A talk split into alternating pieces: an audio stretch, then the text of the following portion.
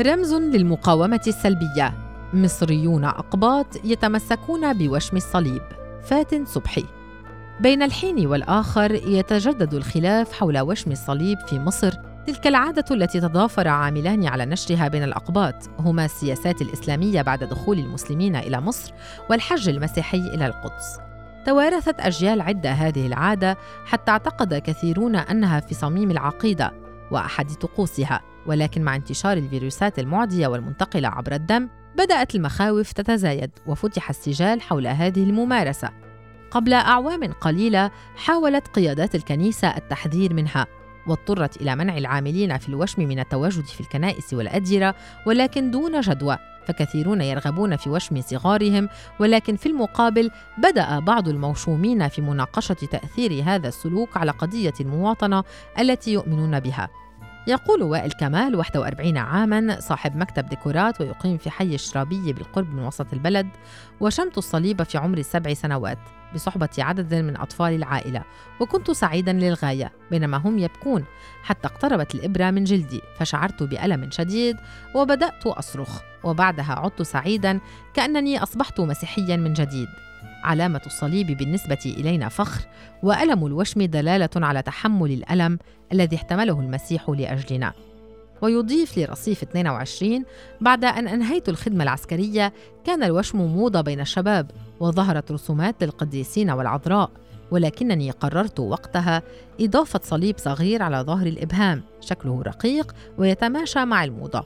ويتابع ما زلت فخورا بوشمي وأستمتع بإظهاره للناس صحيح أنه ليس شرطا لدخول الجنة ولكنه أسهل طريقة للتعرف إلى ديانة كل شخص يرغب في دخول الكنيسة. وعن تأثير هذا الوشم على علاقاته بالآخرين في مرحلة الطفولة يقول كنت تلميذا في مدرسة حكومية وكان الصليب سببا في ابتعاد زملائي عني وتنمر البعض منهم علي. قائلين ما هذه الأوساخ التي في يدك؟ كما كان المعلمون ينعتونني بالقذر. وأشار إلى أنه لا يستطيع أن يقرر حينما ينجب أطفالا هل سيشمهم أم لا لأن قلبي لن يطيعني للتسبب لهم بألم أو بتعريضهم إلى خطر نقل العدوى على الرغم من إمكانية اتخاذ بعض الاحتياطات.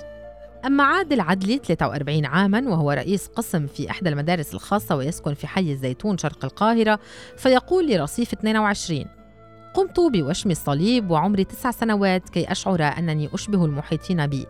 أذكر ذلك اليوم جيدا حين توجهنا إلى مولد العذراء في ديرها في جبل الطير في محافظة في المنيا كنت متحمسا للغاية وانتابني شعور بالخوف حينما اقتربت من العجوز الذي يحمل في يده آلة الوشم بصوتها العالي. وما إن لمست الإبرة يدي حتى تألمت كثيرا ولم يكن متاحا في ذلك الوقت استخدام المخدر أو المطهرات ومرطبات البشرة. في حين يتم الوشم في جزء حساس على شرايين اليد اليمنى مباشرة ثم توضع عليه أوراق الملوخية الخضراء حتى يصبح لونه زاهيا. ويتابع قصته مع الوشم. بعد أن تخرجت من الجامعة وبدأ عقلي ينضج ووعي يتشكل شعرت بأن هذا الوشم مجرد دلالة على العنصرية والتمييز الديني مثل زبيبة الصلاة لدى المسلمين بينما الإيمان في القلب. وبعد تفكير عميق قررت إزالة الوشم وأجريت عمليتين باستخدام الليزر لم تخلصاني منه بشكل كامل وبقيت منه أطلال تسمح لي بالدخول إلى الكنيسة. ويشير إلى أنه حينما يكون لدي أبناء لن أمنحهم سوى أسماء مصرية لا تميزهم على أساس ديني مثل رمسيس ومحب ونفرتيتي وحتشبسوت وميريت. كذلك لن أشمهم بالصليب وإن كانت شريكتي ترغب في منحهم إياه. سأتركهم حتى يكبروا ويتمكنوا من اختيار الوشم من عدمه. جوزيف جورج 39 عاما وهو مسؤول الموارد البشرية في شركة مقاولات ويسكن في حلوان جنوب القاهرة لم يوشم حتى الآن على الرغم من أنه فكر كثيرا في اتخاذ تلك الخطوة ولكن دائما ما كانت تؤجل. يقول لرصيف 22 أعتقد أنها خطوة غير أساسية ولا تدل على الإيمان. لم يحدث بيني وبين أصدقائي نقاش عن أهمية الوشم والبعض منهم تمرد عليه وحرص على ألا يوشم ويضيف لن أشم أبنائي في المستقبل هذا تصرف غير آمن في زمن تنتشر فيه الأمراض المعدية المنتقلة عبر الدم. حين بلغت الحادية عشرة من عمرها قررت نيرمين سعيد أربعين عاما معلمة رياض أطفال وتسكن في حي الظاهر في وسط البلد الذي يتميز بأغلبية سكانه المسيحيين أن تشم الصليب. كانت أمنيتي منذ طفولتي تقول لرصيف 22 وتضيف توجهت بمفردي إلى الكنيسة ووشمته كنت خائفة ولكن سعادته تدوم حتى اليوم. وأهم ميزة له هي أنه أراحني من تفتيش الزملاء عن ديانتي والبحث في الاسم الثلاثي أو الرباعي. هنا يحسم الصليب المسألة. وتتابع تربيت على أن الصليب مصدر فخري ولا أخشى من إظهاره ولم أندم يوما على الوشم. ولو عاد بي الزمن إلى الوراء سأشمه من جديد. ولكني أثق في أنه ليس مؤشرا على تدين. لذلك حينما يتقدم شخص لخطبتي لا أفتش عما إذا كان موشوما أم لا لأن شخصيته وتدينه الحقيقي هما الأهم. تشير نيرميل إلى أنها لم تتعرض للتنمر من زملائها بسبب الوشم ولكنها سئلت هل تألمت حين وشمته. وتختم لن أجبر أبنائي عليه وأثق في أن الجيل الحالي لن يهتم بالوشم. أيمن نبيل الشهير بأيمن تاتو هو أحد أشهر دقاقي الموالد في الأديرة. يقول لرصيف 22 لا يوجد أي اختلاف في الإقبال على وشم الصليب في الأعوام الأخيرة لأن الكثيرين يعدونه نزرا كما يطمئن القبطي عند وشم صغيره عقب الولادة لأنه إذا ضاع سيعرف الناس أنه مسيحي وتاليا تمرر صورته عبر الكنائس ويسهل الوصول إليه. ويشير أيمن إلى أن الكنائس والأديرة ترفض منذ سنوات طويلة السماح لنا بالافتراش في الموالد في الأديرة خوفا من نقل العدوى على الرغم من أننا عرضنا عليهم مبلغا كبيرا يصل إلى نصف الربح ولكن هناك تعليمات بمنعنا. لذلك نفترش الشوارع أمام الموالد ومن بينها مولد الأنبا برسوم في المعصرة جنوب القاهرة. ويتابع على الرغم من أن مطران دمياط الراحل الأنبا بشوى حذر من الوشم لكنه كان يسمح لي وحدي بالعمل داخل الدير لأن الكاميرات أثبتت أنني أعمل بتعقيم كامل وأقوم بتغيير الإبرة من شخص إلى آخر وأغير الحبر والقطن وأرتدي القفازات الطبية لافتا إلى أن البعض أساء إلى المهنة وتسبب في رفض رؤساء الأديرة لوجودنا فيها. عن الوشوم المطلوبة يلفت أيمن إلى أن الصليب هو المطلب الأول بين الأطفال والشباب والكبار من عمر عشر سنوات إلى أربعين وحتى خمسين سنة كما ينتشر الطلب على صور القديسين وعلى رأسهم العذراء مريم. وكل شخص يكون له شفيع يطلب وشم صورته أو اسمه على ذراعه أو ظهره أو صدره. بدورها تروي المختصة في وشم الصلبان والإيقونات كاترين فيليب 30 عاما والتي تقيم في حي مدينة نصر شمال القاهرة وتعمل داخل إحدى كنائس منطقتها أن الكنيسة ترحب بعملها خاصة وأنني أتبع إجراءات الوقاية كافة. وتقول لرصيف 22 أن الإقبال على وشم الصليب يتزايد خاصة بين فئة الصغار لأنها رغبة الوالدين والطفل بينما يحرص الشباب على وشم الأيقونات وأكثر وشم يطلب مني هو كلمة جيزس أي المسيح بالإنجليزية. وتضيف ما يؤكد على اهتمام الأقباط بالوشم أن بعض النوادي الرياضية التي تضم كتلة كبيرة من الأقباط طلبوا مني التواجد لتوفير الوشوم للأعضاء. يشرح رئيس مجلس الحوار والعلاقات المسكونية في السينودوس الإنجيلي الدكتور رفعت فكري لرصيف 22 أن وشم الصليب موروث مصري ويندرج تحت بند الحرية الشخصية ويقول الصليب بالنسبة إلينا كمسيحيين يدعونا إلى خدمة الآخرين والبذل والعطاء والتضحية حتى لو لم يكن وشما على الجسد. في أيار 2018 ألقى مطران دمياط الراحل ومسؤول المناظرات اللاهوتية في المجمع المقدس الأنبا بشوى والمعروف بأفكاره الأصولية. عظة قال فيها أن وشم الصليب يمثل خطرا على الأقباط لنقله الأمراض خاصة الفيروسات الكبدية والإيدز. وأعلن بشكل حاسم منع الوشم وطرد العاملين به من الأديرة والكنائس خاصة في فترات الموالد. في الفترة نفسها ألقى بابا الإسكندرية طوادرس الثاني عظة أشار فيها إلى أن الصليب ليس للزينة أو الموضة لكنه من التقاليد القبطية.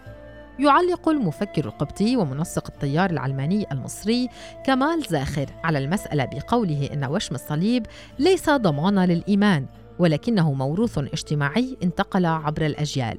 ويضيف لرصيف 22 هو فولكلور مصري. مرتبط بالصعيد في جنوب مصر حيث تنتشر ثقافة الموالد الدينية والشعبية.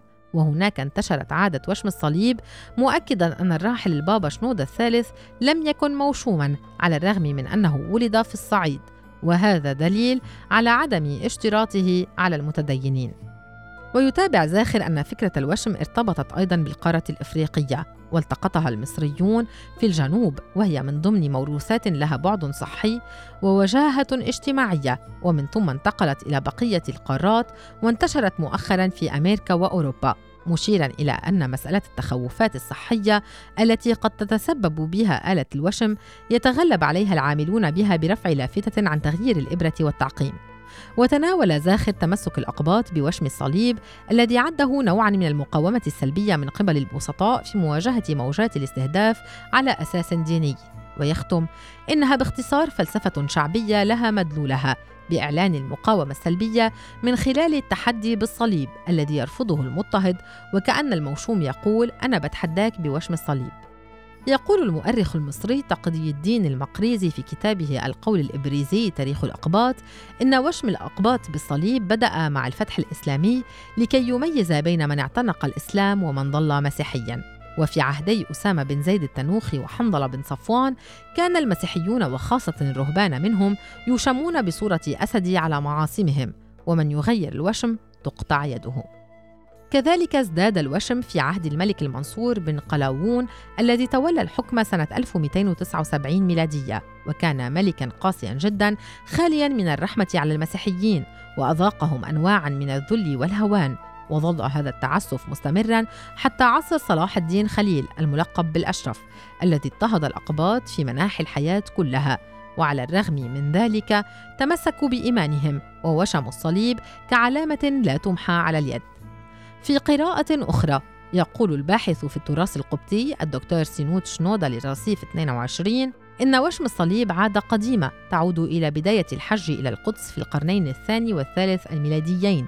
فقد كان الحجاج يسمون كعلامة على زيارتهم القبر والأماكن المقدسة. ومع القرن الرابع ميلادي بدأت الزيارات إلى القدس تنتظم وانتشر معها دق الصليب ويضيف يعتقد عامة الأقباط أن وشم الصليب طقس أو أحد أسرار الكنيسة وهي معتقدات خطأ نتيجة توارث العادة وانتشارها فهي فولكلور مصري. يصف أستاذ الجهاز الهضمي والكبد في معهد تيودور بالهارس علاء عوض فكرة استخدام آلة حادة تصل إلى الدم من دون اتباع الطرق الصحيحة في التعقيم والصحة والسلامة بالكارثة الطبية التي قد تكون وسيلة لنقل الأمراض خاصة الفيروسات الكبدية والإيدز وغيرها. وعادة تنتقل الأدوات التي تستخدم في الوشم من شخص إلى آخر. يقول عوض لا نعتقد أن القائمين عليها على دراية بتعليمات الأمن. كذلك يلفت إلى أن الأدوات الموجودة في مراكز التجميل جميعها قد تعرض لمخاطر انتقال فيروس سي وبي عن وجود الصليب كنوع من التصنيف الديني يقول منسق جماعة مصريون ضد التمييز الديني الدكتور منير مجاهد للرصيف 22 إن التمييز هو انتقاص من حقوق الفرد بناء على انتمائه الديني بينما وشم الصليب لا يندرج ضمن علاماته لأنه اختيار شخصي ولا تفرضه الدولة على المواطنين. ويؤكد أستاذ اللاهوت في الكلية الإكليريكية القمص رفائيل سامي أن دق الصليب مجرد عادة وليس فرضا بل حرية شخصية ويضيف لرصيف 22 أن لم أفرض على أبناء كنيستي أن يشموا بالصليب بل على العكس إذا سألني أحدهم أؤكد له أنه من حقه ألا يوشم. في تفسيره لتمسك الأقباط بوشم الصليب حتى الآن، يرد أستاذ علم الاجتماع في جامعة عين شمس حسن الخولي الأمر إلى تمركز حول الهوية الدينية ويعتبره مؤشرا سلبيا يعني التعصب ويظهر التدين في التعامل السطحي كنوع من التجميل والاستعراض بينما السلوك وروح الدين الحقيقية قد لا نجدهما. ويضيف الخولي لرصيف 22 أن وشم الصليب من قبل الأقباط مرتبط بالثقافة الاجتماعية وغير مرتبط بالاضطهاد كما يعتقد البعض خاصة أن المسلم يبرز زبيبة الصلاة. ويرفع شعارات دينية في سيارته كالمصحف أو السبحة كما يحمل المسيحي قلادات بصور القديسين. نحن في صدد حالة من التدين الشكلي في المجتمع يقول.